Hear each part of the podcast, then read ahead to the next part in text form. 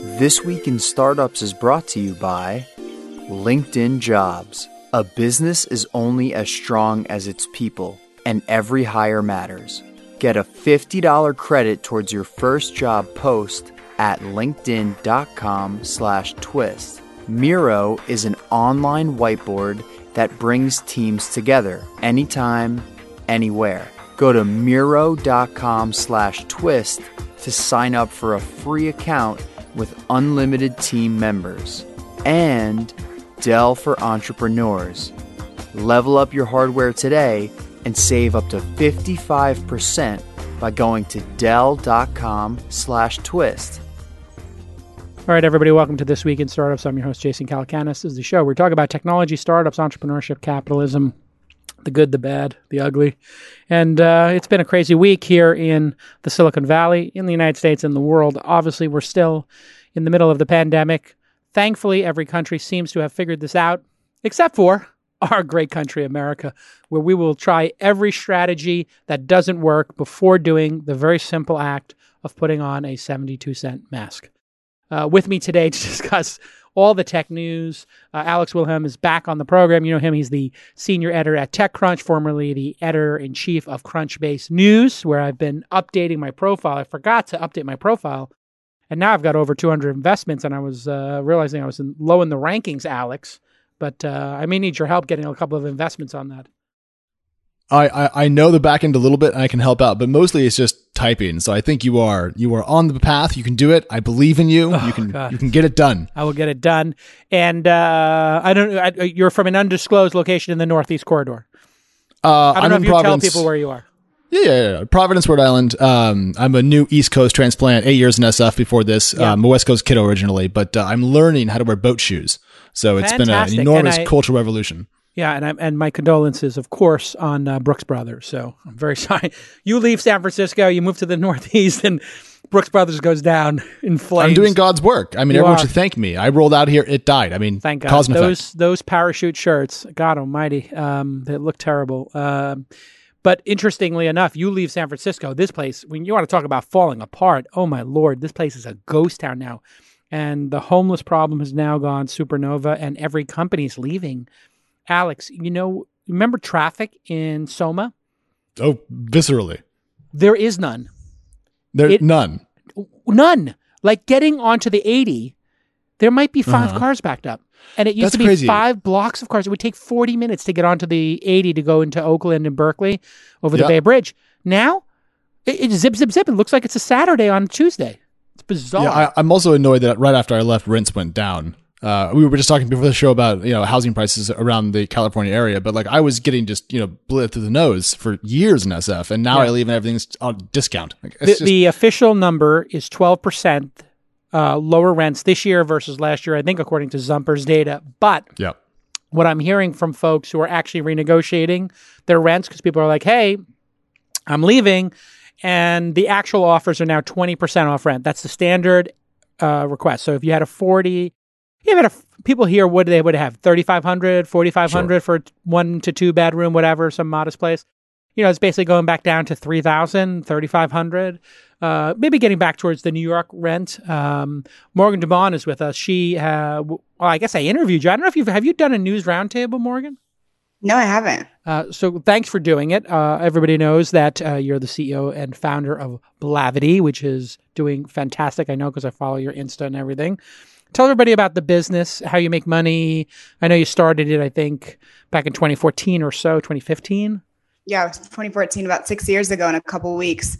Um, so Blavity is a media news organization and platform, and mostly a community that focuses on the Black millennial and, and now Gen Z uh, audience and community in the United States. So it's a busy, busy season for us. Uh, also, a pandemic for media companies, not very good on your bottom line. So It's brutal, right? Advertising just got turned off. Did it go down half or 50%? Brutal. Yeah, it's been brutal. I would say it went down like 30%. And then we kind of got a second wave because everyone stopped campaigns out of respect um, Oh my for God. Ford. But then I was like, that's not good for our revenue. So it's been an interesting couple of weeks. I think it's it's definitely bouncing back um, more recently. Yeah.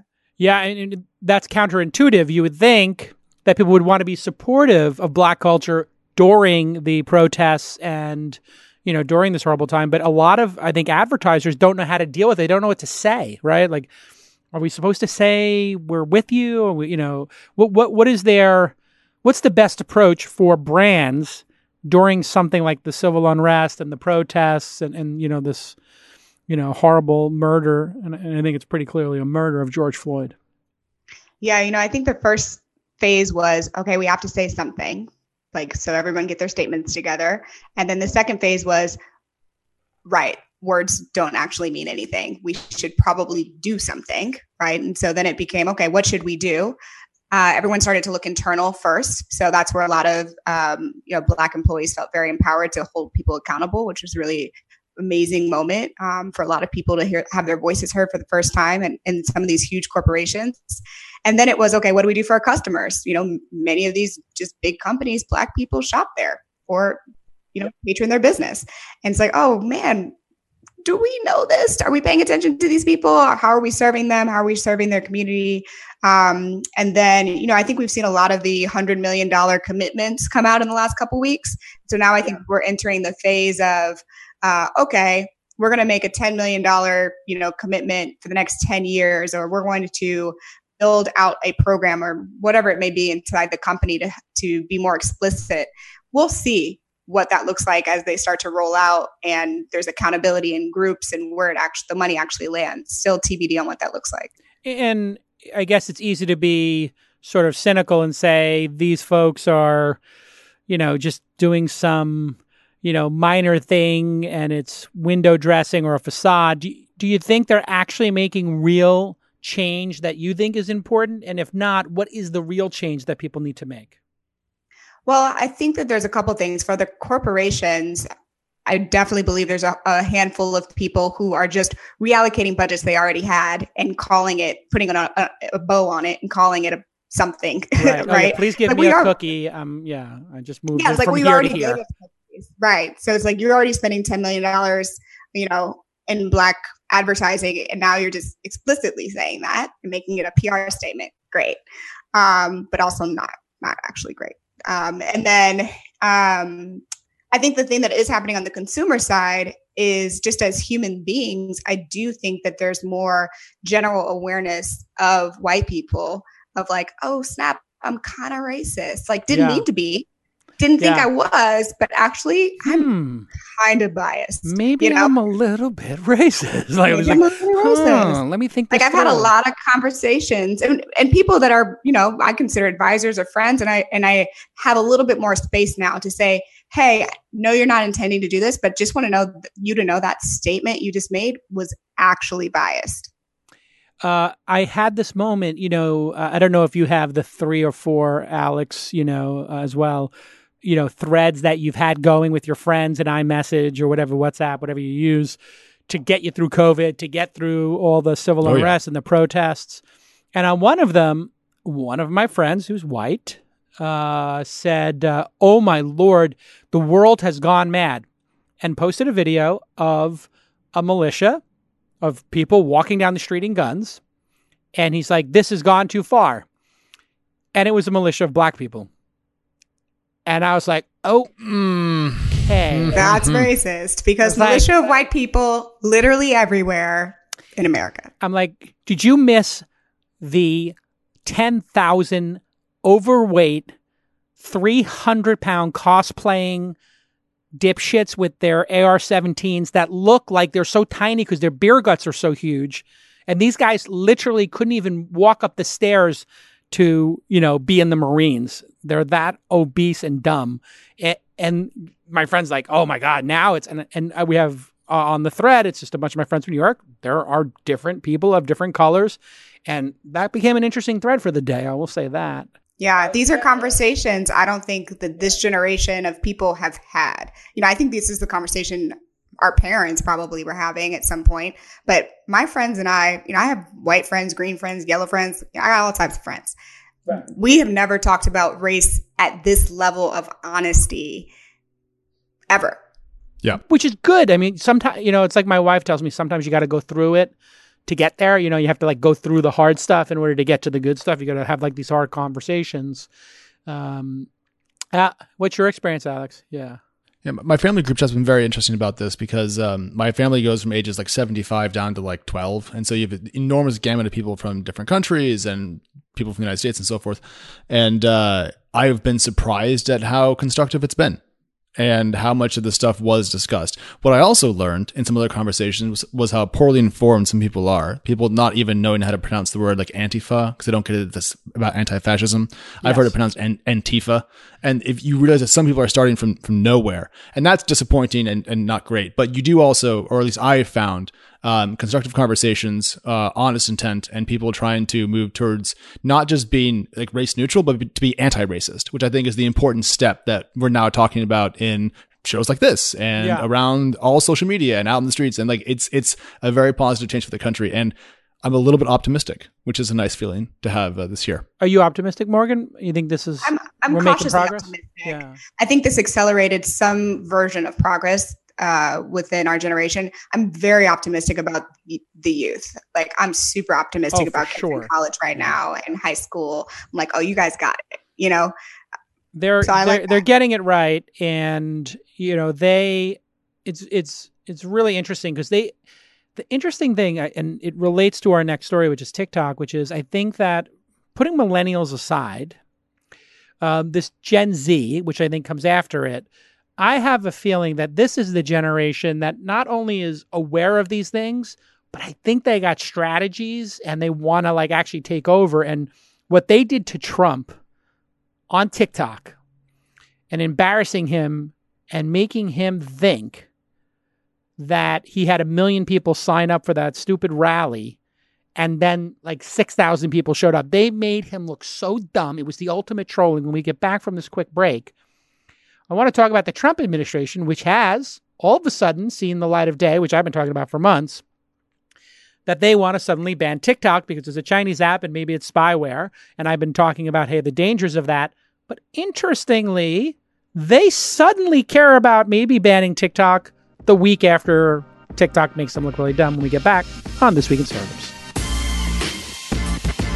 Listen, you all know LinkedIn Jobs is amazing, but I wanted to start today's ad read with an amazing story from one of our founders in the This Week in Startups community.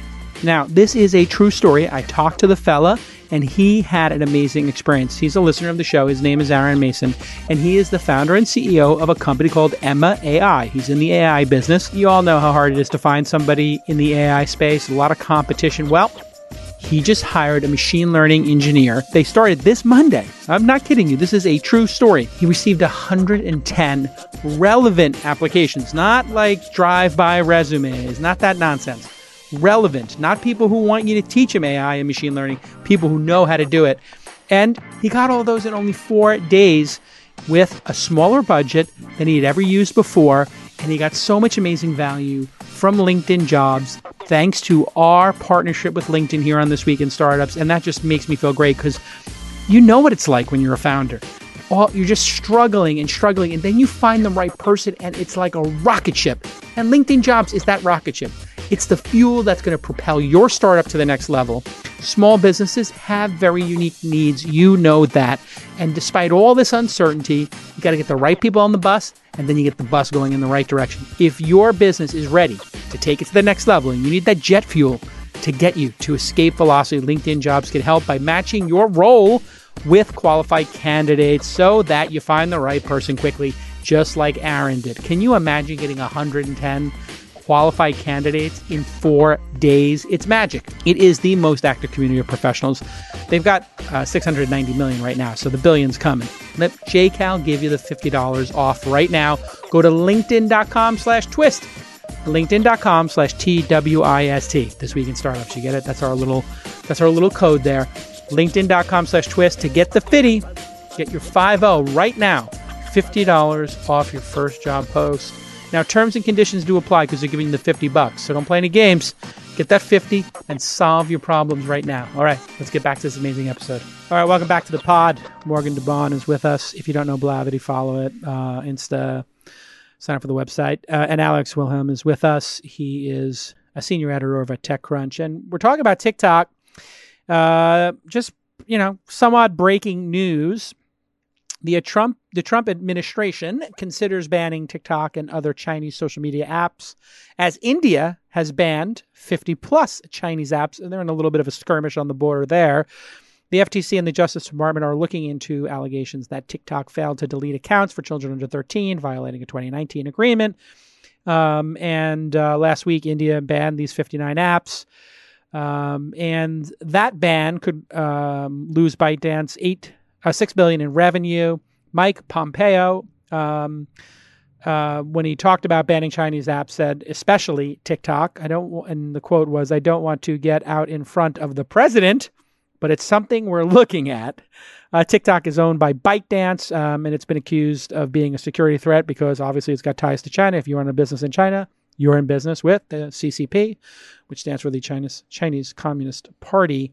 Um, you know, TikTok, of course, claims they operate separately from ByteDance, and the data centers are located out of China, uh, and that it's not subject to Chinese law, which is absolutely ridiculous. Um, they had 315 million downloads in the first quarter of 2020, which is extraordinary. Um, they're past 2 billion downloads. Uh, they had the most quarterly downloads of any app, according to Sensor Tower Analytics. 60% of the users are between the age of 16 and 24. And bizarrely, uh, the former head of Disney Plus, Kevin Mayer, uh, was named the CEO. I don't know why an American would become the CEO of a, a company from a communist country. That seems ins- insane. But the inside scoop is that he felt he should have been the CEO of Disney, so he took this job, which, excuse me, I'm sure he is regretting at this point. Um, Alex, any thoughts on this story? And then Morgan, I'll get yours normally when I come on the show, I have like one strong opinion about things. In this case, I'm a little bit torn. Uh, one, I, I, agree with your notes about uh, Chinese companies and the CCP and how the that government runs the country and how it has eyes into everything that happens commercially because that's how you censor and, and kind of run that information control in the entire country. On the other hand, uh, China has banned so many U.S. services over the years. I'm, I'm hesitant to begin to follow suit. Um, I wonder if there's a middle path here that involves looking into the possible data breach, fines, restrictions, doubling down on you know data uh, segregation between different countries and finding some sort of middle ground um, and, and, not just following suit between uh, a putatively communist country and increasingly national, nationalistic India. Uh, it doesn't seem to be the approach that I like. And also, I don't like Mike Pompeo, the personal bias there. Um, yeah, so I mean, that, that is part of the challenge of this is, you know, the Trump administration might have a reason for doing this that might have more to do with, Morgan, to your point, this next generation, which is using TikTok. So now we've got this very multi layered, nuanced issue do we not with young people love this platform? Well, I guess my question is really what's the responsibility of Apple and Google for the information that's passed through? I mean, to me, that seems like something more in our control as companies that are actually headquartered here in the United States. Yeah. And they let it into the app stores. Of course, you know, what percentage of the users actually know it's a Chinese app? Not many. Very few. Nobody like no or very really? few. I, I don't. No way. The average girl running around dancing, she has no idea that this is owned. What if we did TikToks about how TikTok is owned by ByteDance? What if we use the platform to spread awareness of the issue? They don't know what ByteDance is. Right. Ah. I wonder, actually, this would be an interesting test. If we did, I'm going to, okay, listen, I got a lot of followers. This is a message to my followers, you know, those 3% of you who are just, you know, very uh, enthusiastic, let's say. Uh, one of my enthusiastic followers, please run a couple of experiments for me. I would like you to run a series of TikToks featuring Tiananmen Square and the history of Tiananmen Square. And let's see how long it lasts. And then I would like you to inspire everybody to use the hashtag Tiananmen Square or remember Tiananmen Square. And let's see if we can trend it. And uh, to producer Nick and Sir Charles, can we clip this? And let's see if we can trend Tiananmen Square on TikTok. And let's put some music behind it and let's make a really powerful, impactful, trending Tiananmen Square, and then we'll find out exactly who's running TikTok. How's that sound, everybody? A reasonable test. I'm with it. I'll retweet. I think my trolling skills just went to 11. and also, you're never going to China now. You're just I, I, you know what? Actually, back. I've been so critical, Alex. It's it's interesting you mentioned that. My book got translated into Chinese. It's right over here behind my head on this side. And um, I went to Hong Kong and I told my friend uh, Mike Savino, who was with me when I was on book tour there, I said, you know, I'm not going to mainland China because I've been a bit critical and I'm a little concerned about my safety because I don't want to be that schmuck who's like the first American who gets picked up. And that was during the Huawei stuff when Canada had picked up the um, the daughter Uh, of the CEO and uh, whatever. It's like some ugliness going on with that. And I was like, and th- and now I just I did a speaking gig last night in Hong Kong remote, and I was like, I don't think I can go to Hong Kong. Mm. No, not with the new law. Yeah, I guess that's all for me. Yeah, kind of a bummer. I, you know, if you had to choose, um, allow TikTok, knowing the Chinese government had access to the data. Let's just assume that that is one hundred percent certain. They have the keys to the kingdom. If we know Alex, they have the keys to the kingdom. Should putting your, you know, obvious feelings about Trump aside, and my feelings, and I'm going to assume Morgan's, um, putting aside the Trump administration, let's just pretend it was in the Obama administration uh, or the Kanye administration in six months. Should we ban uh, TikTok if we knew the government had access to it? Yes or no, Alex? I'm going to answer that in the annoying way of not giving you one word answer. Here's a here's a, a Somebody still wants to go to Shanghai. no, no, no. I'm good. I mean, Shanghai was lovely, but uh, I, I'm not going to go back until the government's different. Um, uh, the NSA is is grafted onto AT and T and the fiber of the American internet. It's kind of a generally accepted statement. Yep. Um, and they can just yank in all the data from the American internet, let alone any particular yeah. app. and then they have a And- warrant to get inside of it. Yep. Eh, you know, again, how much faith do you have in, in those little legal defenses they set up? I think the Snowden leak showed us they were much more adventurous than they claimed to be. Sure. Um, should Europe ban American apps that are too close to the U.S. government, or the companies that own them are too close to the U.S. government? I, I would say no to that. I, I, would, I would hope the answer is no. Uh, the question then becomes: Is the Chinese government such a large risk that uh, this is required? And I think that my my views have changed since the implementation of the recent security law in um, Hong Kong. I think now, given that and their their Ah, rules very they've set in place that that go pan global, I think the answer is probably yes. And my friends love TikTok; they send me TikToks all the time. I laugh at them; it's lovely. I del- deleted the app myself, but um, but pro- probably is the best I can get on that. Jason, sorry for being so. Morgan, where do you stand on it? If we knew that they were looking at it, Um, it depends on who I'm solving for. You know, I think if I'm solving for like being an American and democracy, etc., then yes. Um, if I think that the country and America and the government really protects us, me, my people, which I don't believe right now. So then I say no, give the people what they want. Um, and it's the responsibility of the people we pay with our taxes to keep us safe and figure it out. uh, and young people are probably freaking out right now. To to entrepreneurs, man, if you thought you wanted to create a competitor, now would be a great time to do it because I'm going to put the odds at eighty percent. Uh, and by the way, the other thing that I thought was interesting, I, and I don't know if you heard this stuff, uh, Morgan, was that the folks at TikTok were not picking black people to be featured as dancers, Yeah, and were picking white people and skinny people, It's and bad. it was Yeah, I mean, I kind of think they're gnarly. on it now. Um, I certainly, a lot of companies have been called out recently, and a lot of people are looking at stuff. Lizzo called out TikTok a, a while ago for kind of like the the, The algorithm and the fat shaming. Yeah. Yeah, the algorithm, right? So yeah. The algorithm. doing this forever. I mean, Twitter. I love Twitter. I love Jack Dorsey. Twitter absolutely suppressed Black voices back in the day. I don't know if you guys ever remember. Black people used to trend like every night. Absolutely. You and I talked about, it, I think, on the pod was like there was actually I heard the internal discussion about this, which was people are confused by Black t- Twitter because you keep twendi- tre- trending stuff that we don't understand, and so we're like, can somebody explain to me why the top ten things are, you know, Scandal. words I don't know? And it's like, well, you're going to know them in about three to six months because black twi- because black culture is culture. Like, Exactly. let's be honest. But there was a time when that was always trend stuff was always trending at, at like six o'clock, late night Twitter. And then it's all of a sudden we stopped trending. How?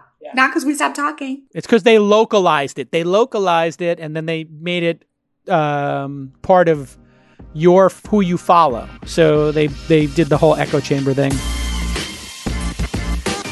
Okay, working remotely doesn't mean you need to feel disconnected from your team. You're going to need to use new tools, and one of them is called Miro. M I R O. But Miro is an online whiteboard that brings together teams anytime, anywhere.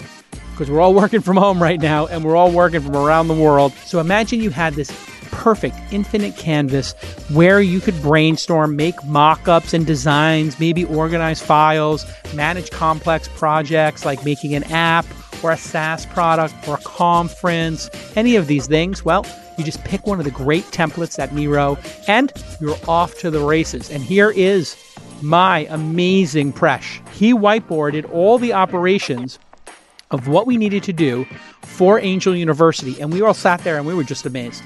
Amazed at how quickly and crisply we were able to design the perfect workflow and project management for Angel University, which is doing incredible marketing, operations, content. You know, we had to have this workflow all designed and we had to assign who was going to work on it. We had to put all the files in the same place so nobody would miss a beat. And that's what Miro helps you do.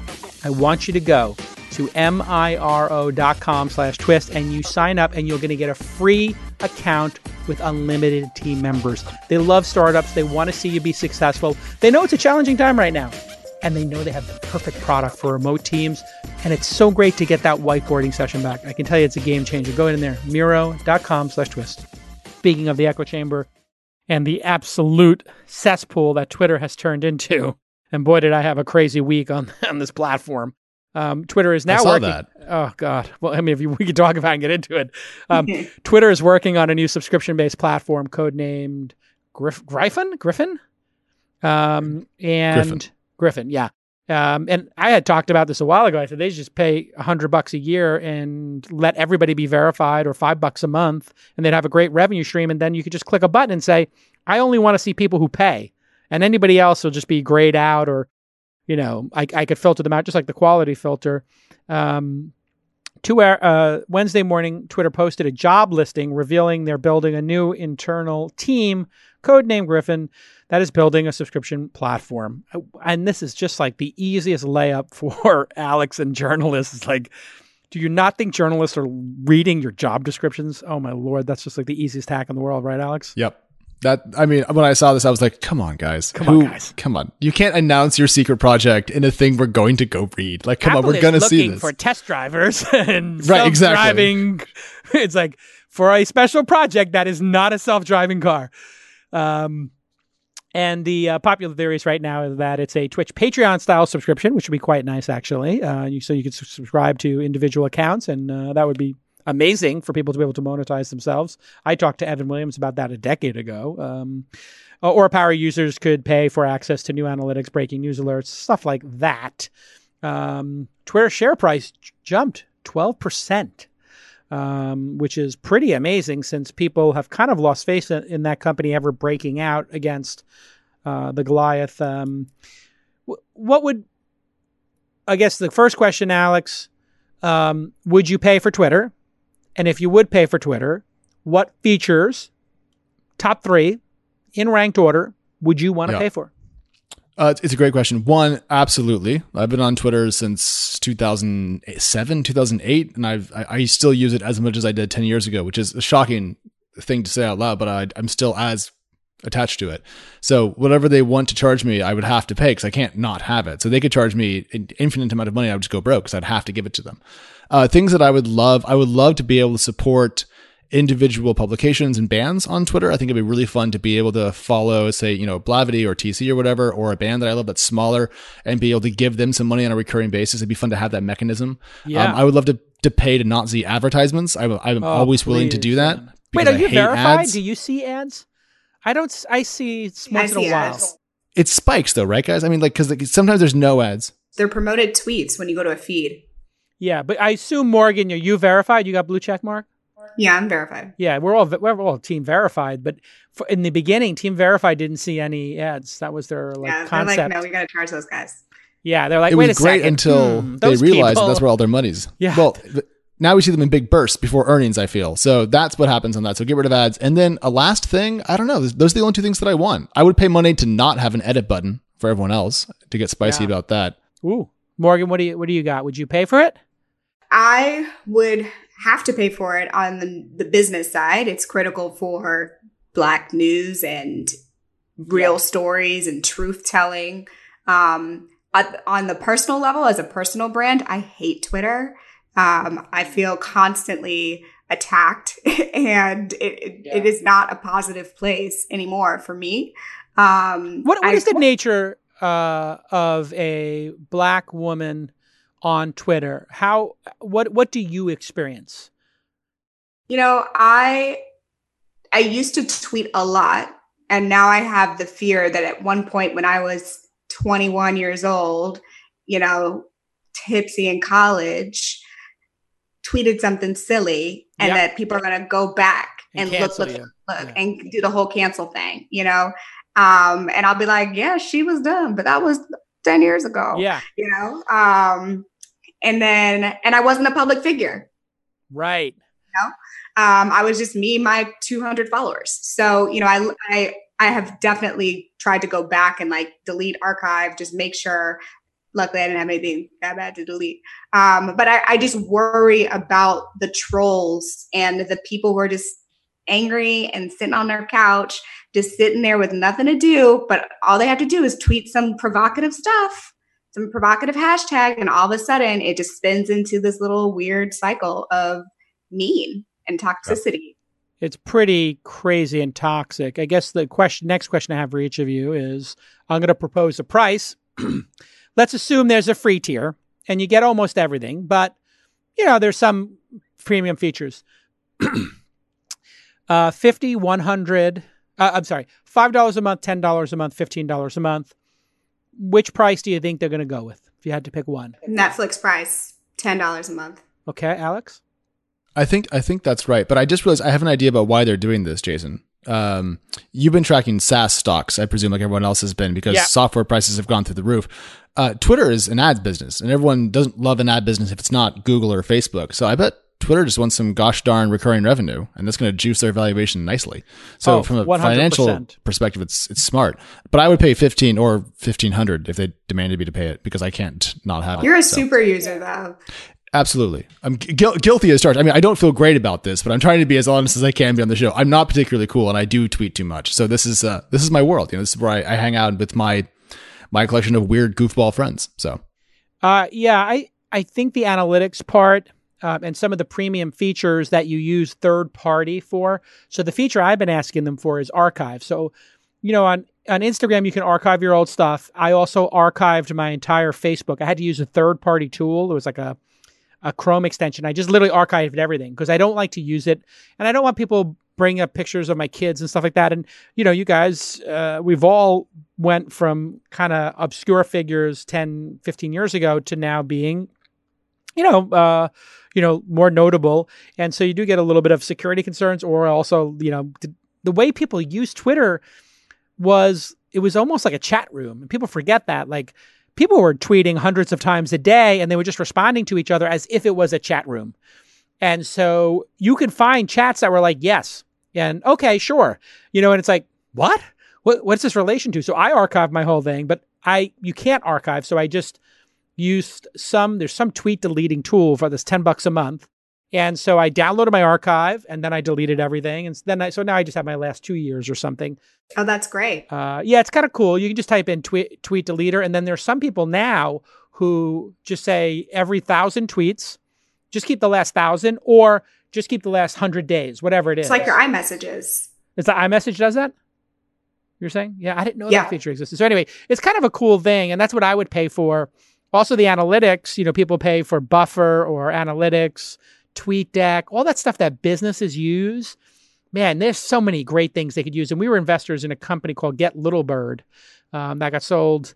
Um, and they did a very interesting thing, which was like they would create Twitter lists automatically. So you'd say, hey, you know, give me everybody in you know, involved in sushi in sushi restaurants. And you'd say, okay, give me 10 sushi related Twitter handles. And then it would go out and do the cross referencing and say, who do these handles follow in common? Okay, that's the second degree. And it kind of do a bit of page ranking. And there's so many amazing ideas there. Um, that would be absolutely fantastic. When we get back from this quick break, Harvard is charging, I kid you not, full tuition next year, despite being fully virtual, and to discuss it here on This Week in Startups in just about 60 seconds. Hey, everybody, you need to upgrade that workstation. I know you want to. and I have just upgraded. Well, I've got this beautiful Dell with all of these ports. I got my ports back, and I got a machine that doesn't crash. That's rock solid, and it's affordable. You could buy two or three of these for the price that we were paying for some of those other overpriced ones with no ports. And I got an Ethernet port, and I got an HDMI port, and I got a SIM card I can put in there. Dell for Entrepreneurs wants to help you upgrade all your tech hardware, and they're going to make everything so easy for you. You're not going to believe how great the offer is.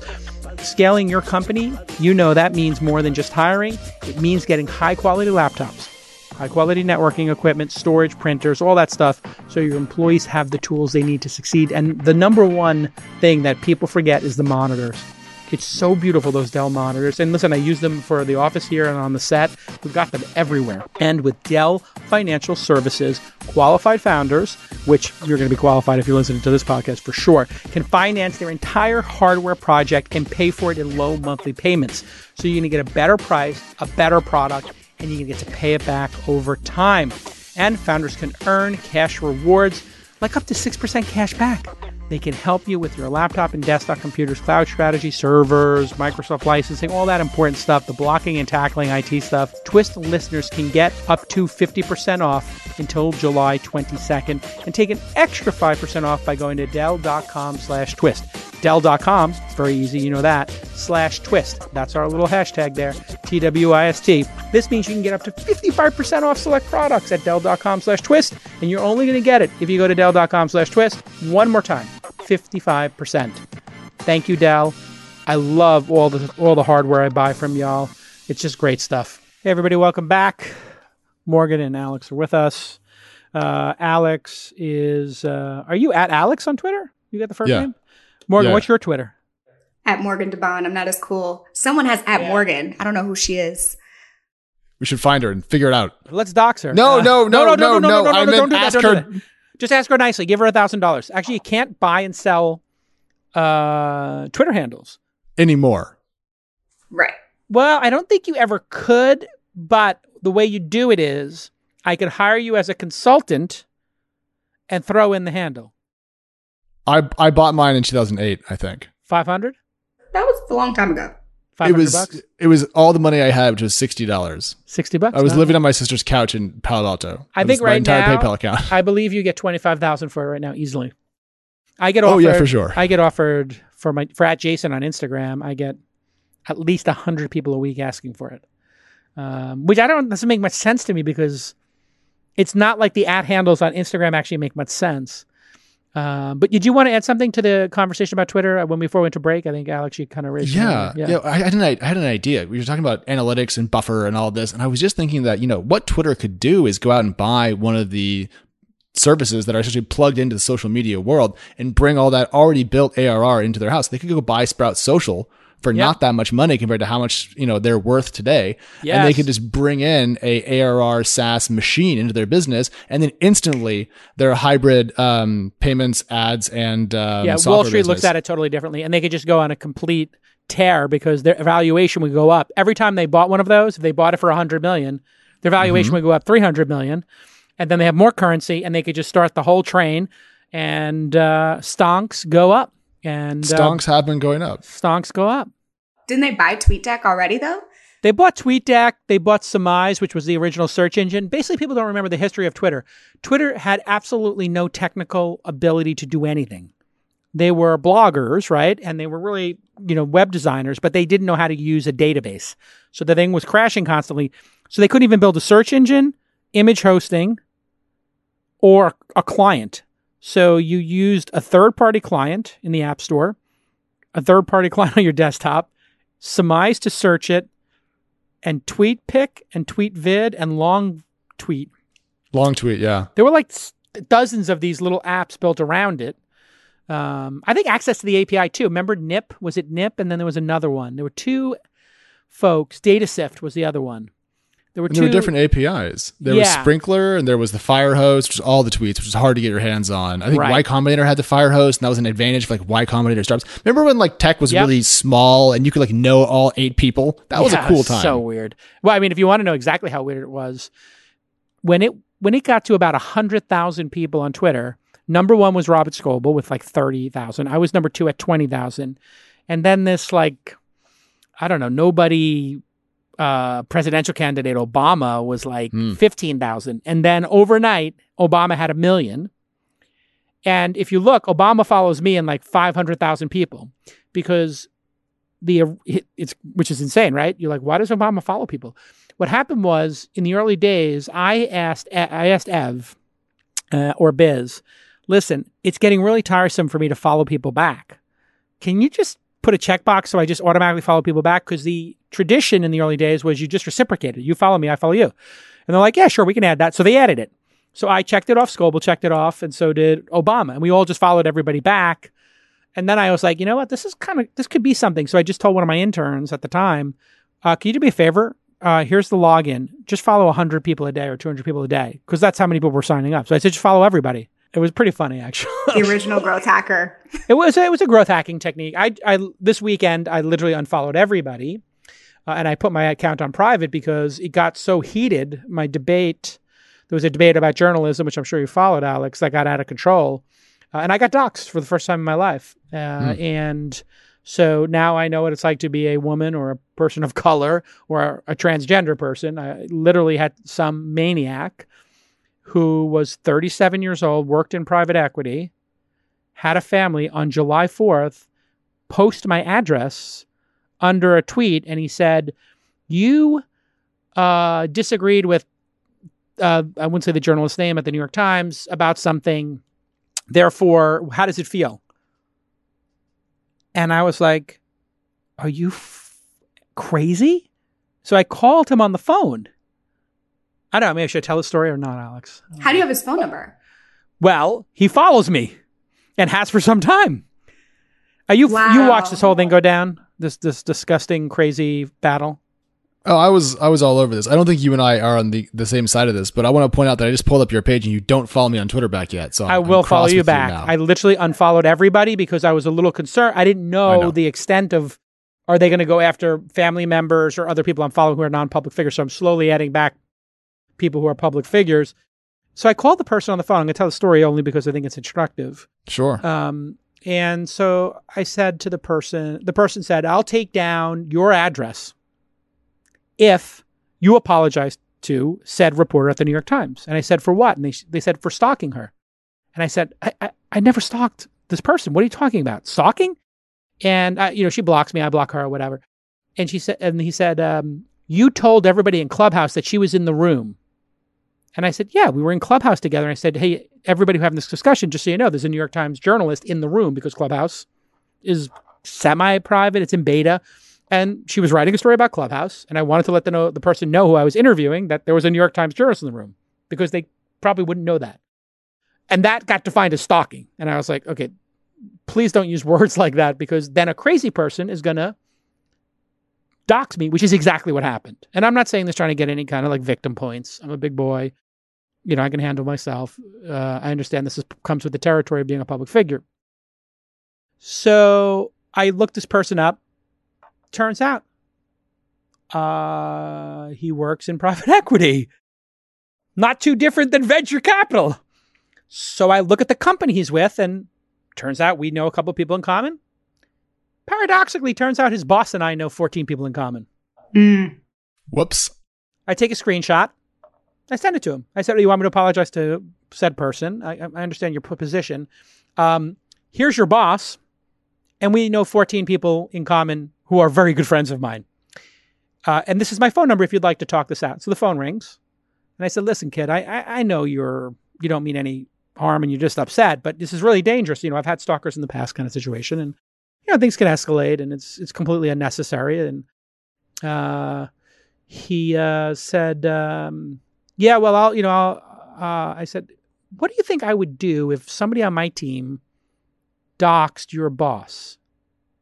He said, "You'd fire them." I said, "Yeah, I'm going to call your boss right now, and and you're going to get fired. I mean, I know you're only like, uh, you know." A 23 or 24 year old kid, but this is a really stupid life lesson for you to learn. And there's like silence. And I'm like, How old are you? He's like, I'm 37. I'm like, what were you thinking? He's like, I'm just really angry. And I said, I, do you Yeah, want to delete it? Don't be mad it? on the internet. I was like, do you want to delete it? Because I really don't want to call your boss and have you lose your job. And uh, he wrote me like a really nice, sincere apology letter. And I deleted it, and he deleted it, and then just let it go. And I told everybody, like, please stop fighting. And then Balaji, who's a friend of the pod, and you know, he was doing a bunch of memes. Both individuals are so mad at each other that one of them is, you know, doing memes and trying to make it funny, and then the other person is saying it's targeted harassment, and everybody needs to stop. I'm only unhappy with one of them, but I, I'm I, am i am surprised that Balaji's friends aren't stepping in and telling him that he's making himself look awful. And I like whenever someone melts down, like Elon does this on Twitter occasionally, I'm always very surprised that he doesn't have a collection of friends around him who can just sit him down and be like, "Look, dude, I, we all know you think you're right." I think you can assume in all cases a friend would say something. I'll just leave it at that. Well, they're not. They should listen more. Then is my, my take. You know, that. it's just people lose all empathy on these social networks, and you know, it, it becomes a full contact sport. What I my message to everybody has been from the beginning, and I did a, an interview with Axios, is just I listened to that. You did listen to it, yeah. And it's just trying yeah. to be reasonable and just say, listen, guys, we we can have a vibrant debate, but don't make it so personal that crazy people who maybe don't have as much self control do crazy things. And it because there are crazy people out there you know, and I, I'm sure that, you know, some percentage of my listeners might be capable of doing equally horrible things. And I don't, nobody wants, I don't think that the New York Times reporter in question here would want me to be doxxed. I'm, I'm 100% certain of that. And I would not want her harassed or doxxed either. So everybody's got That's the problem with Twitter. I mean, this is why people don't like Twitter because it can be start off in a reasonable conversation and then it just spirals so quickly. It kind of does. Yeah. It's kind of weird. I mean, Alex, what do you what do you think about the whole debate? Just putting aside like how nasty it got, but just the you know, the the, the tech industry yeah. versus tech cuz we you and I have been at this for a while now and the coverage is, you know, gotten contentious. You know, I so I listened to your Axios interview because I wanted to prep for this little show. So I want to make sure that I heard your take on this in a, in a different environment when I wasn't taking part in the conversation, so I could just listen. And uh, I, I just fundamentally don't agree with your view of the balance in uh, tech media coverage. And just to like, just to get a feel for this, I just went to TechCrunch.com and I read all the headlines on the front page, and I went to the New York Times technology section, and I read through all the headlines on the Times. I went through you know a couple pages of them, and uh, you were saying you know like eight, nine out of ten are these negative, hyper negative, unfair stories, and they're not most of them are neutral. A couple of them pointed out some flaws. Most of them are g- generically positive. Like if you go read TC to pick you know my home territory, uh, we're talking about well, what companies I are would, doing. Yeah, TechCrunch I would leave out of it.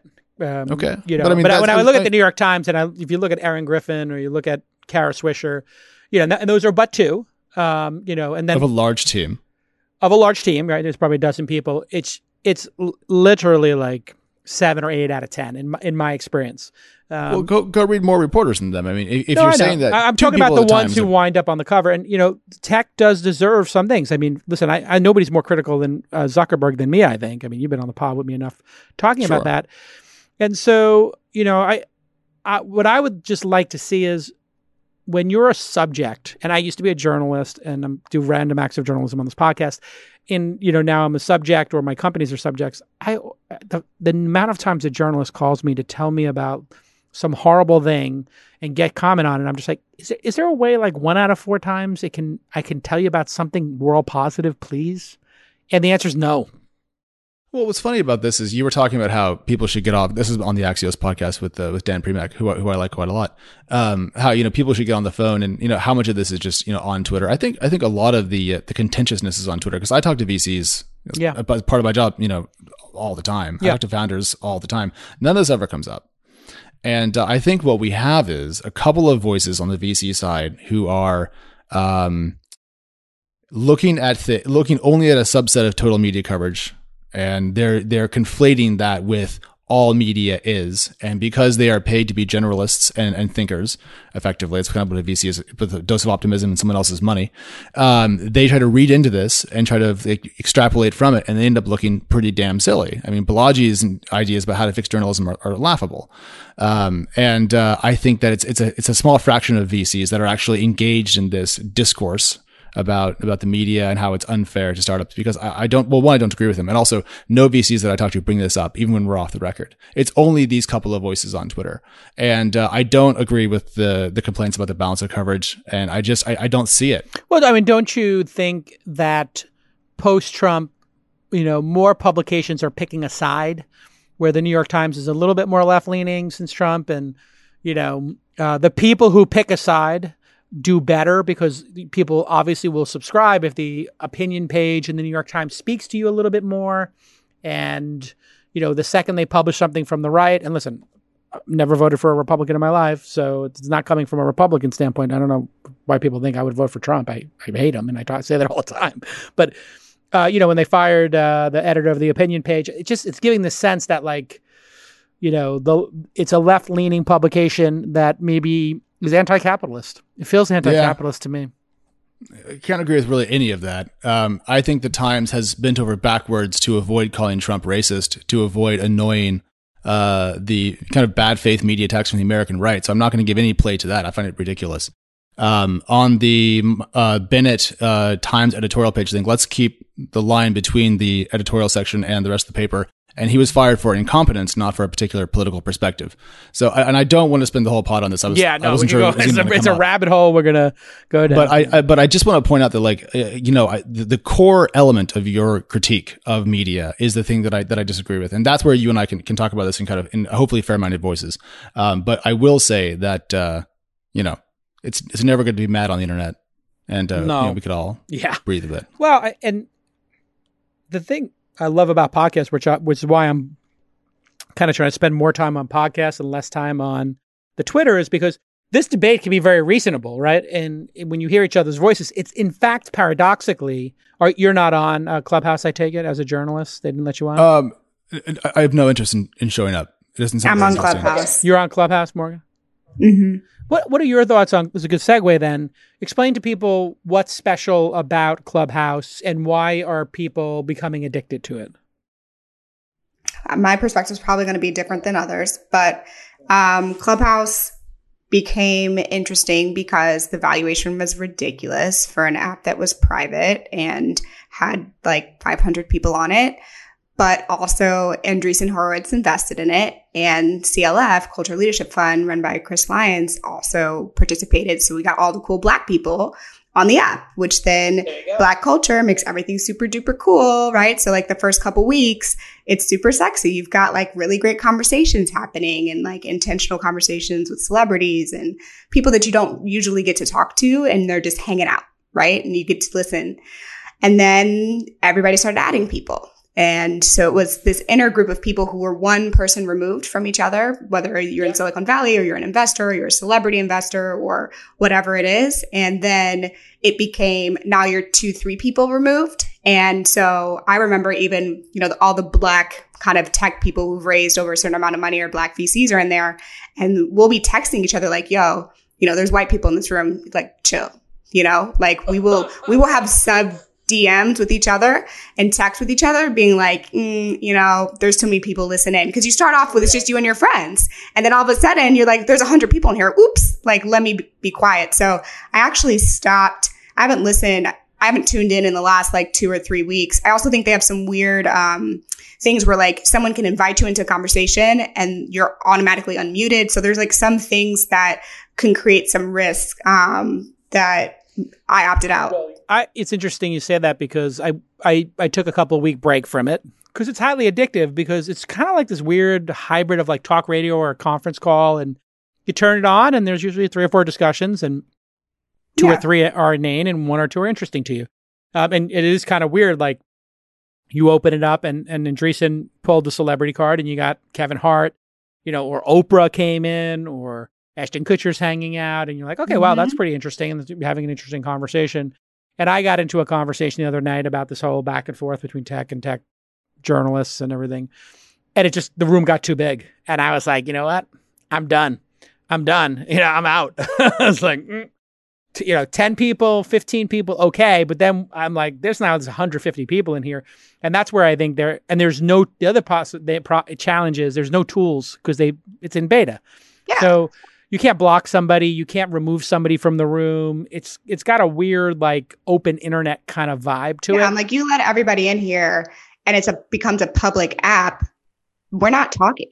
Like why would I that's just like talking on the on the record. Like why would I do that? It's too risky. I think they're going to add a feature where it's and and and actually the guy Paul um Yeah, he tweeted. He well, he talked about it. Yeah, we could have private rooms.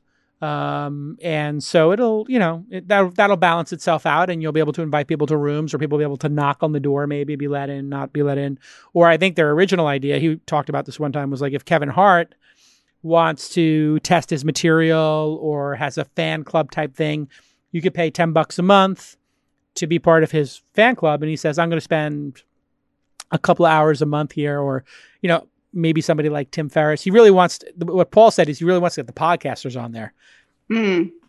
And then I thought about it because I was on there one night. I interviewed Ben Horowitz, Mhm. Adam D'Angelo from Quora, and um, uh, one other famous person. And then I was like, what am I doing here? Like, this is how I make a living. I got to get back on my podcast. Like, Ben Horowitz won't come on my podcast. They don't know who Jason Right. Calacanis is. And the Horowitz guys don't like me anyway. And so I can't get them on my podcast, but they're willing to talk to me in, in Clubhouse. So I was like, you know what? They didn't let me invest. This is, I'm not making any money from this. I think I'm out. And, and it's also like now everybody's recording everything because on your phone, you can just flip on the recorder. I'm surprised people actually are still talking as much as they are, given how much now we know that people are recording. Right. That I assumed from the beginning people were recording. I assumed that if a journalist was in there, they were recording it covertly so that they could accurately quote people. And I'm Right. not sure of the legality of it actually because it is not a phone system. I don't know. Do you, what is the protocol today amongst journalists? Do you think, Alex, on recording calls? I mean, I know you would always say, "Can I record this?" at the start of the Yeah, call. I always ask. Um, public forums though are different than private Yeah. conversations, and so there's there's a there's a good legal question there that I don't have the answer to because I just don't have the knowledge to answer that intelligently. But I'm, I'm curious, Jason, if you could have gotten into the clubhouse round, which was like ten at hundred posts or something, um, how much of your personal money would you have been willing to put into that uh, at that price if you were allowed into it? Like, what's the what's what's your I, I max offered to there? put a hundred. A hundred, okay. a hundred times. Um, I'll tell you why.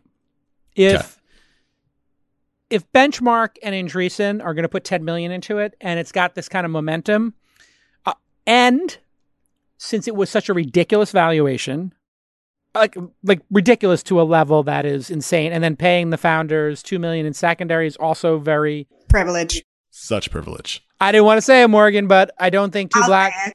I, I, I'm going to go ahead and agree with you that two black founders are not getting two million dollars for an app with 500 people in it. Off the table? off the table no and if they did can you imagine the reaction Oh my gosh, we would get ripped apart on Twitter. exactly so we still have some work to do on race uh, in the industry apparently um, but my gamesmanship since alex you asked about it is number one Andreessen Horowitz has so much skin in the game now because if this were to fail i'm not saying it's too big to fail but the reason why Mark Andreessen, Ben Horowitz, uh, Felicia Horowitz is her first name, Felicia, is doing her Saturday night party. The reason they are pulling every single celebrity card they can pull to get people in there um, is because now, if it fails, uh, which most startups do, it's not going to look very intelligent to have put the money in at that high evaluation and let them take 2 million off the table. Therefore, they're going to work really hard to make this work and Mark's on the board of Facebook. So if it That I doesn't was just work, about to say. yes. So they just buy So it. like when you start looking at the chessboard here, if this thing was going to fail, they couldn't figure out a business model or it was going sideways, they just get a soft landing. Mark just goes, "Hey, Can you buy it for like 50 in cash or give, whatever? yeah, just give me my money back so my LPs don't think I'm an idiot and you know, I'll, I'll take I'll take it all in Facebook equity which is going to go up anyway." So there's like an easy end. That was my game theory. How long do you think it'll last? Do you think it'll exit in like 18 months or do you think it's going to ride out? Alex? Um, I am notoriously bad at this, so I should definitely answer that. Let's play a game. Uh, well, let, let- question time. So, when does it leave beta in this timeline that we're making up? How, how long until it's uh, public? They got to figure this out. I think it's going to be a while. I think Q1. Q1 2021. Is that fair for Yeah, I this game? think Q1. I agree with that. Uh, I think we will know if it's going to be a success or failure by the end of that calendar year. So I would say six quarters from now, we're going to have a pretty good feel for it. And that will determine if Facebook is threatened by it and therefore buys it, if it goes middle of the road and kind of just half asses along, or if it flops and then it gets a soft landing at Zuckerberg Inc. Those are my three things. I would say like 20, 50, 30% chances on those. Twitter could buy it. They just did their voice. They're in their voice testing. True, true. But then I'd have to use it though, because I'm a big Twitter fan. I, I would be conscripted into the army. Yeah. What do you think, Morgan? I think that they are going to figure out how to manage the privacy thing. Um, I think that CLF and you know A16Z is, is smart enough that they've done this before. They're going to figure out how to fix it. So I think that they go for the gold. So it'll it'll be a while. Yeah, I think that, you know, ten million dollars is a lot of money to raise. Um, when you have a It's a lot of money. five-person company, that'll probably go to fifteen. You only need fifteen people to run a modern app company. You put two or three people on the iOS, you get two or three designers, two or three product managers, two IO, two Android people, back end person, and the founders. Can't have more than fifteen people, or else it kind of works against you. And if you pay them all, you know, top dollar, and they're getting 150k a year, it's it's it's a pretty easy company. It's not an expensive company to run. You spend three four million a year max, so it shouldn't be uh, very difficult. The thing I- I'll, I'll give you my prediction on it. Yeah. Easiest thing in the world to copy. So a lot of people are inspired. I'm getting a lot of interesting. Um, uh, let me just put it. I'm I'm not getting a lot of interesting test flights. I'm getting a lot of interesting. Hey, I heard you got left out of the round, J Cal. Um, what do you think about this spin on Clubhouse? I got four of those discussions going on right now. Four. Are anything good? Anything interesting? All are of all them just are kind good. of all of them are great. All of Yeah. them are great. I generally think that that's just because audio is a thing because yeah, we're I all mean, it's not just quarantined, you? Clubhouse; it's audio. Period. And you know, you start Twitter added audio, and and you know the what was the other one, the party one, that was video that you House party. House Party, which basically Clubhouse copied House Party, but not video. It just you. So I, there are the 50 worst version of it? there's 50 there's 50 ways to to kind of make this work and there are people who have existing businesses that have scale already that have ideas that they want to spin out uh, and there are people who are notable who have followings that are large who said you know hey J Cal what do you think if my audience which is not de minimis had this type of thing with these two changes and I can tell you, out of the four ideas, all four are better ideas than Clubhouse today. Now, I don't know Clubhouse's complete roadmap. $10 million is a lot of money. 10 million is a lot of money. But again, we, as I said, you only need a handful of people to run something like this. So I think this will become, I think this is going to be like, what, what's the last time we had a lot of people do the same service? Vine. Yeah, short video Vine, right? There were a couple of those. It's going to be like one of those races where there might be, you know, Clubhouse's, it's going to be Clubhouse's race to lose, but they could lose it. That's yeah, my kind of like the. Clubhouse for X, like it was Uber for X and Airbnb Uber for for, X, X, right? and Yes. all these things. Yeah, yeah, yeah. Yeah, it's, it's well, I, I, yeah. I'm excited by it. I love community. I, I like the idea of people getting to hang out in, in safe and fun environments. Uh, I have a video game group with some friends that are now across the country, and um, we play games together, but mostly we're talking and just having that audio connection, having that kind of group experience is, is so delightful. And um, I, I don't know what if game public rooms. What game do you play? I'm Uh, curious. I don't now. play any of them very well, but I play Destiny 2 on PS4, uh, Oh. and I also play F1 2019 on PC, which I'm even worse at somehow. I But, play uh, Star. a- I play StarCraft two, old school on PC, sometimes at night. But I I just play as random I people oh, grew up. on StarCraft. I grew up on Brood War. Yeah, yeah, yeah. yeah. Yeah. I, I was a big SC2 guy in college, and I actually sponsored a show match back in the early esports days. Yeah, that's some good stuff. Right about more now. Morgan's like, "What are you nerds talking about?" I play What do you play? Civilization. You play Oh! Civilization? Oh, she plays Civ. Oh, oh!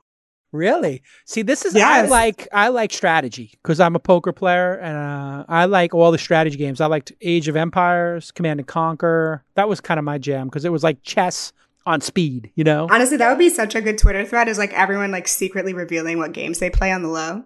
Yeah, I play threes. That's what I. That's my like go to bed. I play threes or f- two plus two or whatever those like little number games are. I find those like very relaxing. Like I get into a, like a little uh, zone about it. Hey, I I teased giving Harvard fifty thousand dollars to take Zoom classes. Uh, I don't know if I even have to ask your guys' opinions on this, No. but what? Crazy. But who's going to pay? That's my thing is like, and then we're going to watch people pay for it. people are going to do this, right? So this just shows you how bankrupt and insane higher education is that they would have the audacity to charge people fifty thousand dollars for this, and that is what a racket it is, right? Right. It makes Absolutely no sense. insane. And didn't they say they're going to test? It might have been, I can't remember if it was them or someone else, that they're going to test students every two days and take away sports. It's like no sports, which is like your D1. And then you're going to test people every two days? Come on. I don't understand. Wait. I, I got tested and it was not great. I didn't enjoy having that thing stuck in the, Oh, the you bowels did that of one? my head. I did two. Yeah. I did two of the um, blood tests, and they both came back negative. There's some new tests coming that are going to be dope, though, where you're going to be able to like do a swab that's not like the deep crazy swab, and in 15 minutes for 10 bucks you get it. So we're so maybe that's part of they're banking on an easier test, but still.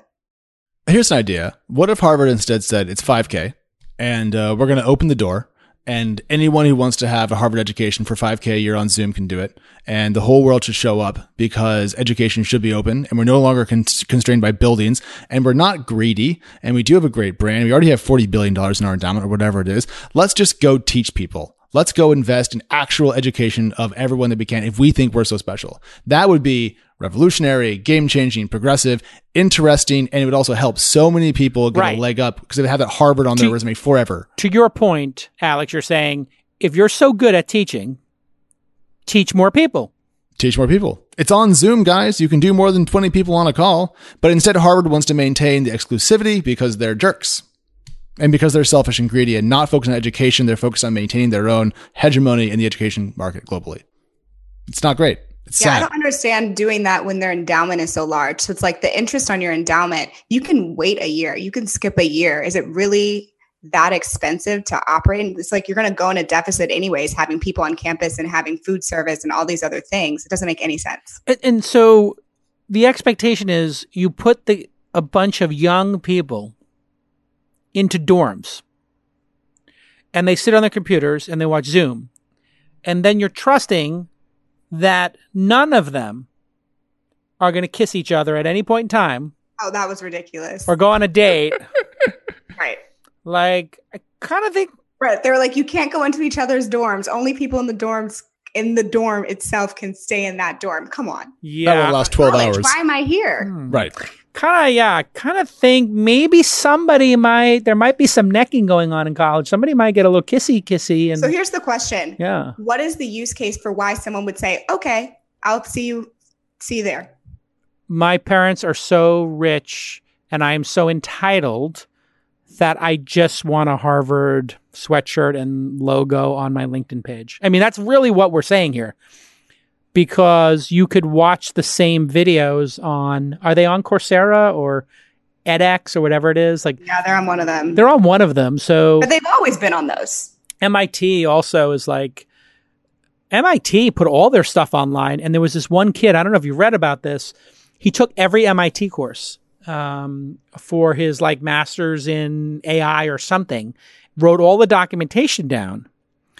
And I was talking, and I've told the story before here. I was talking to somebody who's you know very famous in the industry, and I said, "Would you take that person who took all the courses on their own and documented and put it in a Manila folder and handed it to you, uh, or somebody who went there?"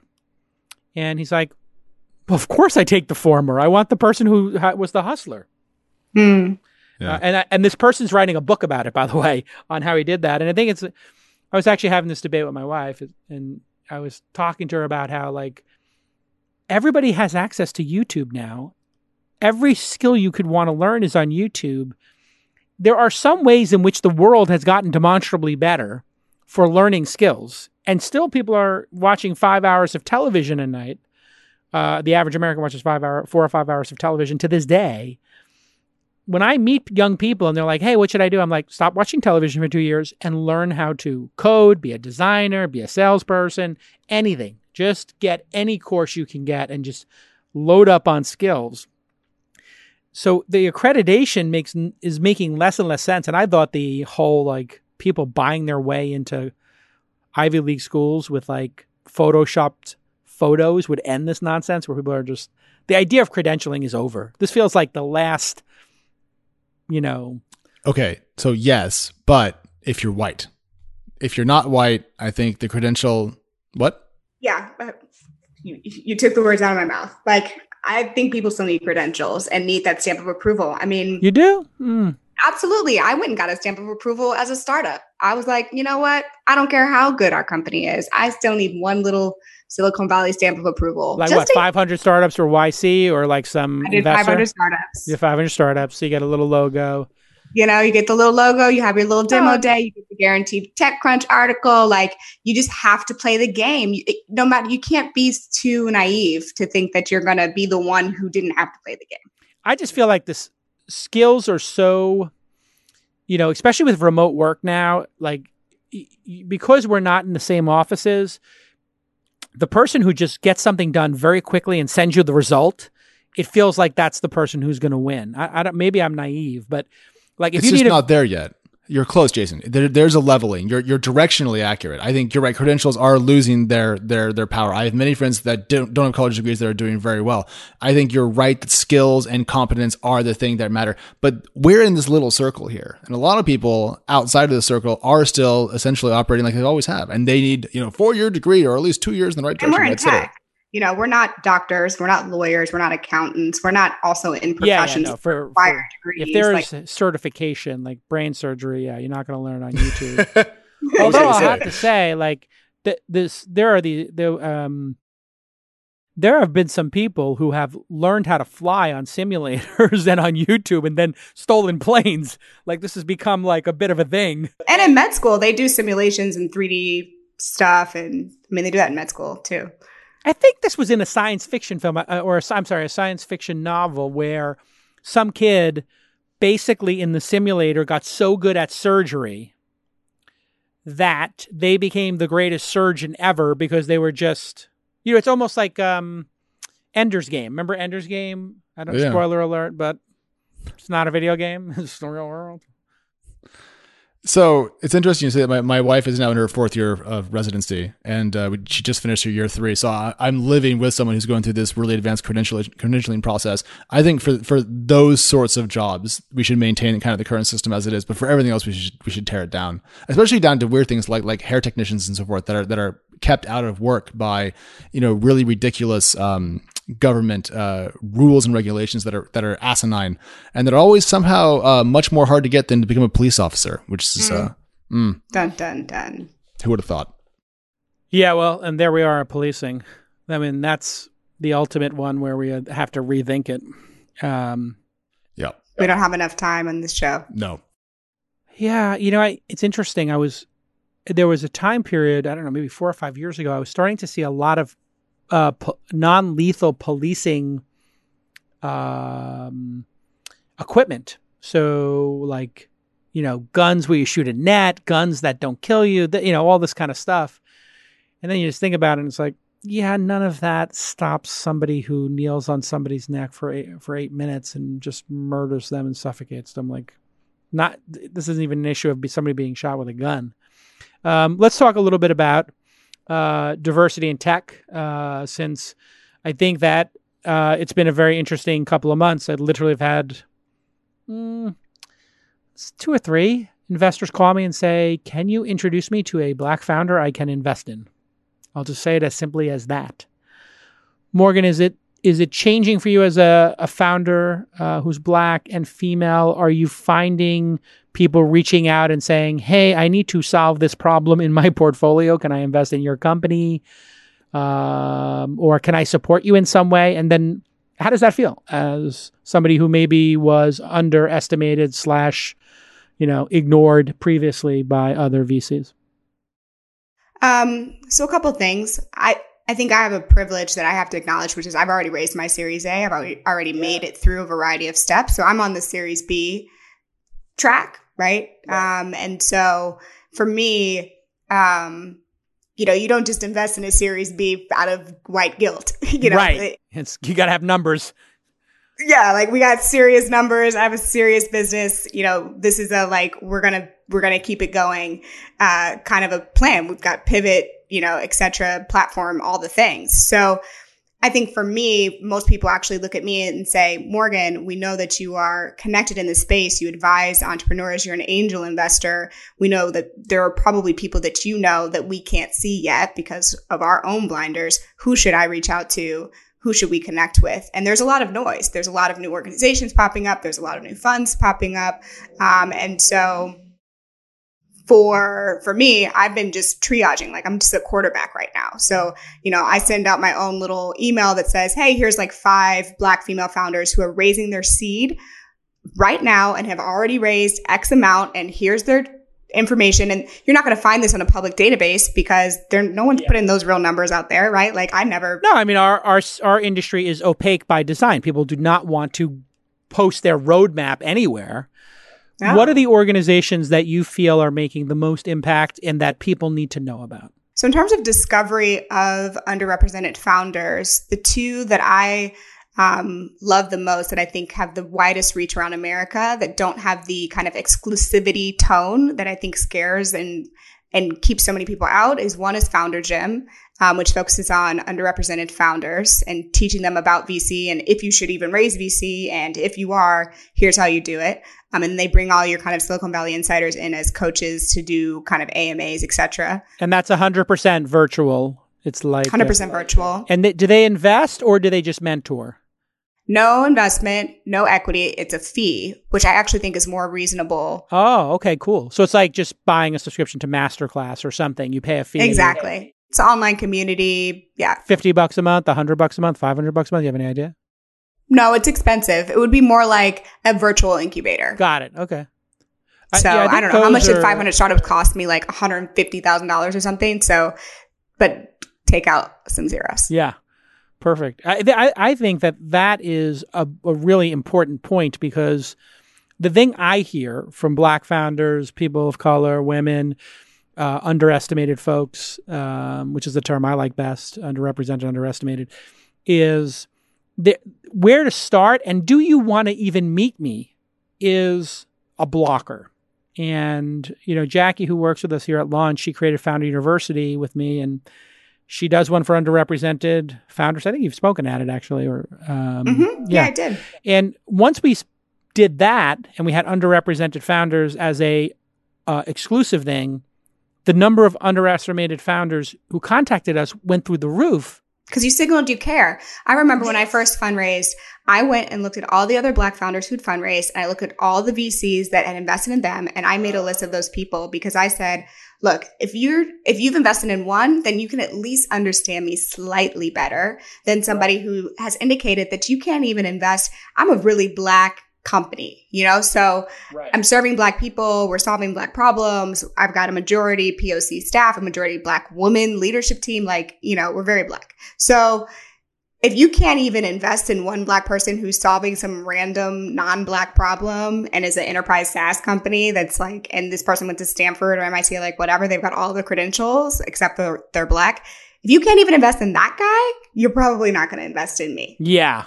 It's uh, and what's the other company? You had another one. You said you. you... Oh, and then one more, and this is most uh, more for women. Is actually All Raise has been doing some interesting thing, and I know that they've gotten yeah, they've been they've gotten a lot of mixed bags because they weren't super diverse when they first launched, and there's a lot of feedback, present company included, about like you gotta you gotta up your diversity, like you can't just do the white woman thing, but I think that they've listened and made some adjustments. And so they're doing these really cool programs. And I just have been happy with the acceleration of all of their work. And I think being a black female founder is just such a unique, like, part of the pie, right? It's already like less than 2% to women. And then even further, I mean, I, I don't even know the number. It's got to be less than 1%. It's definitely not half right. of the women are black. No way. So, right that is to me, uh, I, I, love All Raise and what they've been doing, and I'm sure there's many groups that I'm I'm missing out on. So no, don't they, attack me on Twitter. That's it. It's, I think it's a very interesting point because we were sitting here ten years ago, and the conversation was, why are there no women, fee, you know, VCs? And all of these VC firms, you know, I'm an angel investor, slightly different, but VC firms were six white guys. Uh, and then they're like, okay, we got to get a woman in here because man, does this team page look bad? And they're like the, the big hack at that time was, oh yeah, here's our partner, the mm-hmm. marketing and comms partner. And it was like, right. come on. Like, can they write a check? And it was like, no, but they can get you on CNBC. And it was like, come on, really? Like real window dressing kind of stuff. But then they all of a sudden we saw a more female founder, a more female representation. Asian female, white female, as you're saying. Yeah. Latino. I mean, Latinx. you can't name 10 black female uh, VCs. I, I, could challenge most people. They probably couldn't name 10. Uh, Monique Woodard, uh, Arlan Hamilton. Two. Yeah. There's more. I can. I know it, there's but more. Keep going. No, tell me, tell me, because I, I'm, I'm, I'm, prob- I'm not very good with names, but I'm just going down the list of people we've had on the podcast There's, recently. I mean, there's tons of angels like Heather Hiles. Um, she was. I mean, there's just. I'm not going to go into it because Yeah, too yeah. long. I mean, a lot of black male VCs too. A lot more, I should say. Well, and they have funds that they own. So they've Yes. they've raised 20 million dollar funds, 15, 30, 50, 100, 250 million dollar funds. I think the biggest a black woman has raised is maybe 75 or 100. It is one of the final pieces of the of the puzzle, I think, in terms of just we have to get it done. I mean, you you the fact that we're sitting here still having this discussion, it's 2020, it's just bizarre to me. Yeah, but whose problem is it to solve? I think if there's no one person's responsibility that it is. And I, you know, I certainly do think it's like white people have to solve this to some extent. I also started my company because I was like, I'm not waiting for white people to solve my problems. So we got to get going on our end too. Like, my friends who are founders need to exit so they can just go be billionaires and like let's just be the PayPal mafia and like do our own thing. Like why I think that's like a great insight as well. Alex, you had something to add? Oh, I was just gonna say on the on the doing something part of this, I, I have a list of VCs that I talk to, and um, I've started just writing down the list of every black VC that I hear about, and I'm trying to expand my entire roster of people that I talk to for stories, for insight that I get on the phone with, um, and I'm just gonna. I guess brute force diversify it and try somewhat harder to not be. I, I, I had some diverse people on my list, but it was mostly white dudes, and I just decided that that wasn't okay, and I wasn't going to try to do this by small steps. I was just going to go find everybody and try to get their email address and start talking to them. And so I think that's the kind of thing that will increase representation in stories and media and will have a positive effect. And um, I'm encouraged that I'm not alone in trying to to be less bad about this. I'm trying to be better. And I think the last thing I would say is like, um, let's ask Black people about their businesses. You know, like, you know, one thing I even appreciate this conversation, we're not just sitting here talking about Black people all the time. Like, we're not just inviting me onto the show to just talk about Blackness. Like, no, why? Like, I can talk about a variety of things. I'm always going to represent Black people from my voice. That is my, my lens of the world. Um, and my company and my community. But at the same time, let's also not just continue to perpetuate it by then saying, "Oh, we must have a black person on this panel." Yeah, we and then check we the ask the, black box. person, Here we go, yeah. like, "What is it like to be black?" And it's like, well, why don't you ask them like why they're they've raised ten million dollars, or like why how they grew and scaled their team, or like whatever questions you ask everyone else. Yeah, that that is, I think, a super important thing for people to keep in mind because I hear that over and over again uh, when we're interviewing people for our accelerator, which is like, "Wow, you guys actually are interested in our business and and the details of our business." And you, not once did we ask you about like, "Hey, what's it like to be a black female founder?" You know, it's like, Exactly. tell me about your customers. What's your lifetime value? What's the? Can you take me through the unit economics? It's our job to increase and find more founders, but we should be asking the same questions, right? It should be the same process. But you just ha- we, we do internally is we just hold ourselves to. We just didn't find enough people for this class. We, you know, when we're talking about the accelerator, we really need to work harder to get more people to apply. We have to Right. go find people to apply.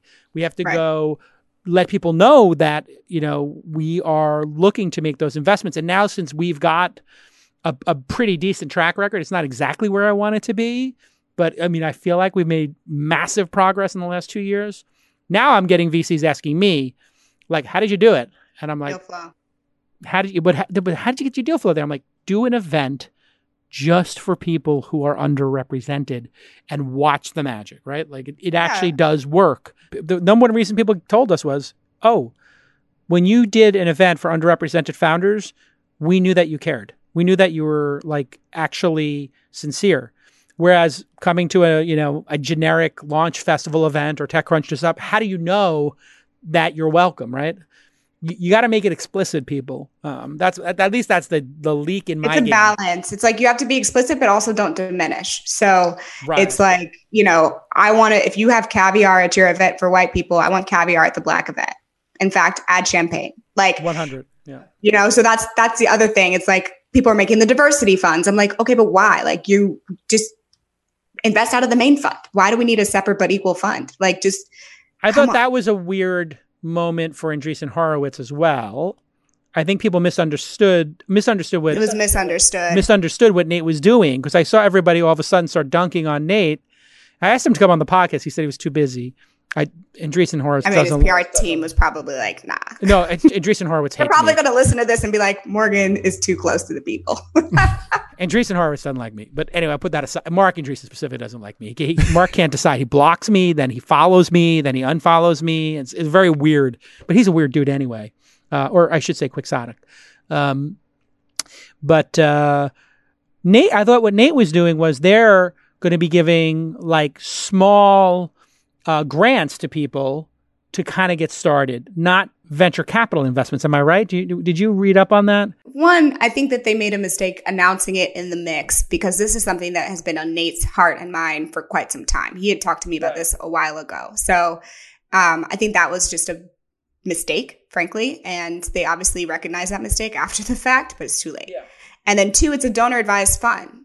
So it's a not for profit. It's not a venture fund venture fund. So th- that's completely different, you know? And right. I don't think that that was made clear. I think that I do think people got caught up in the hype of saying we're doing this cool thing. And so they wanted it to sound sexy and sound cool and sound like they were really making an impact. And it was like, but then you maybe overreached a little bit and therefore people called you out but in reality it was actually just a donor advised fund and they've probably already raised an additional 10 million into it and it's probably fine now yeah, that was such a weird moment to watch people dunking on somebody trying to, who's a black man, who's trying to help people get into the industry. And I'm like, that's why not hear him out? It's so weird.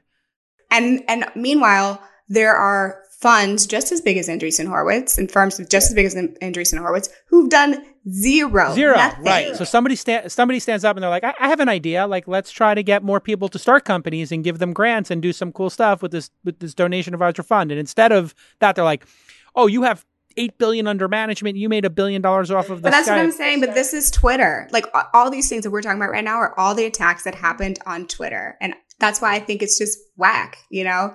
It and is. and at the same time, I think for for our community of people who do want to hold others accountable, let's shine that exact same light on all the people who are still quiet, who have made no investments in Black founders. At least Andreessen Horowitz has Maven. It has um, yeah. the healthcare company escapes me right now, but like they have Black founders that they're that they've invested in, and others don't. This is a good place to end. Uh, I've taken enough of your time. Everybody, check out Blavity and follow Morgan and Alex on the Twitter. The everything's in the show notes. Oh, look, Marc Andreessen had just called in. Let me see what he has to say. He left me a voicemail. But I will now explain to you in detail why you're an idiot. Oh well, I, I forgot think, about the soundboard. You didn't use what, the whole no, show. That was Marc just sent me a. That was Marc on Clubhouse. Was just talking to you on Clubhouse, and I think what he said was. But I will now explain to you in detail why you're an idiot. Wow, look oh, at that. Man. Marc Andreessen explained it to me twice. Inject that into my veins. Inject that into my veins. All right. Um, my wife is going to kill me because I said I'd be gone yeah. an hour and it's been two. So. Oh, my Lord. I am so sorry. All right. See you all next time on This Week in Startups. Bye bye.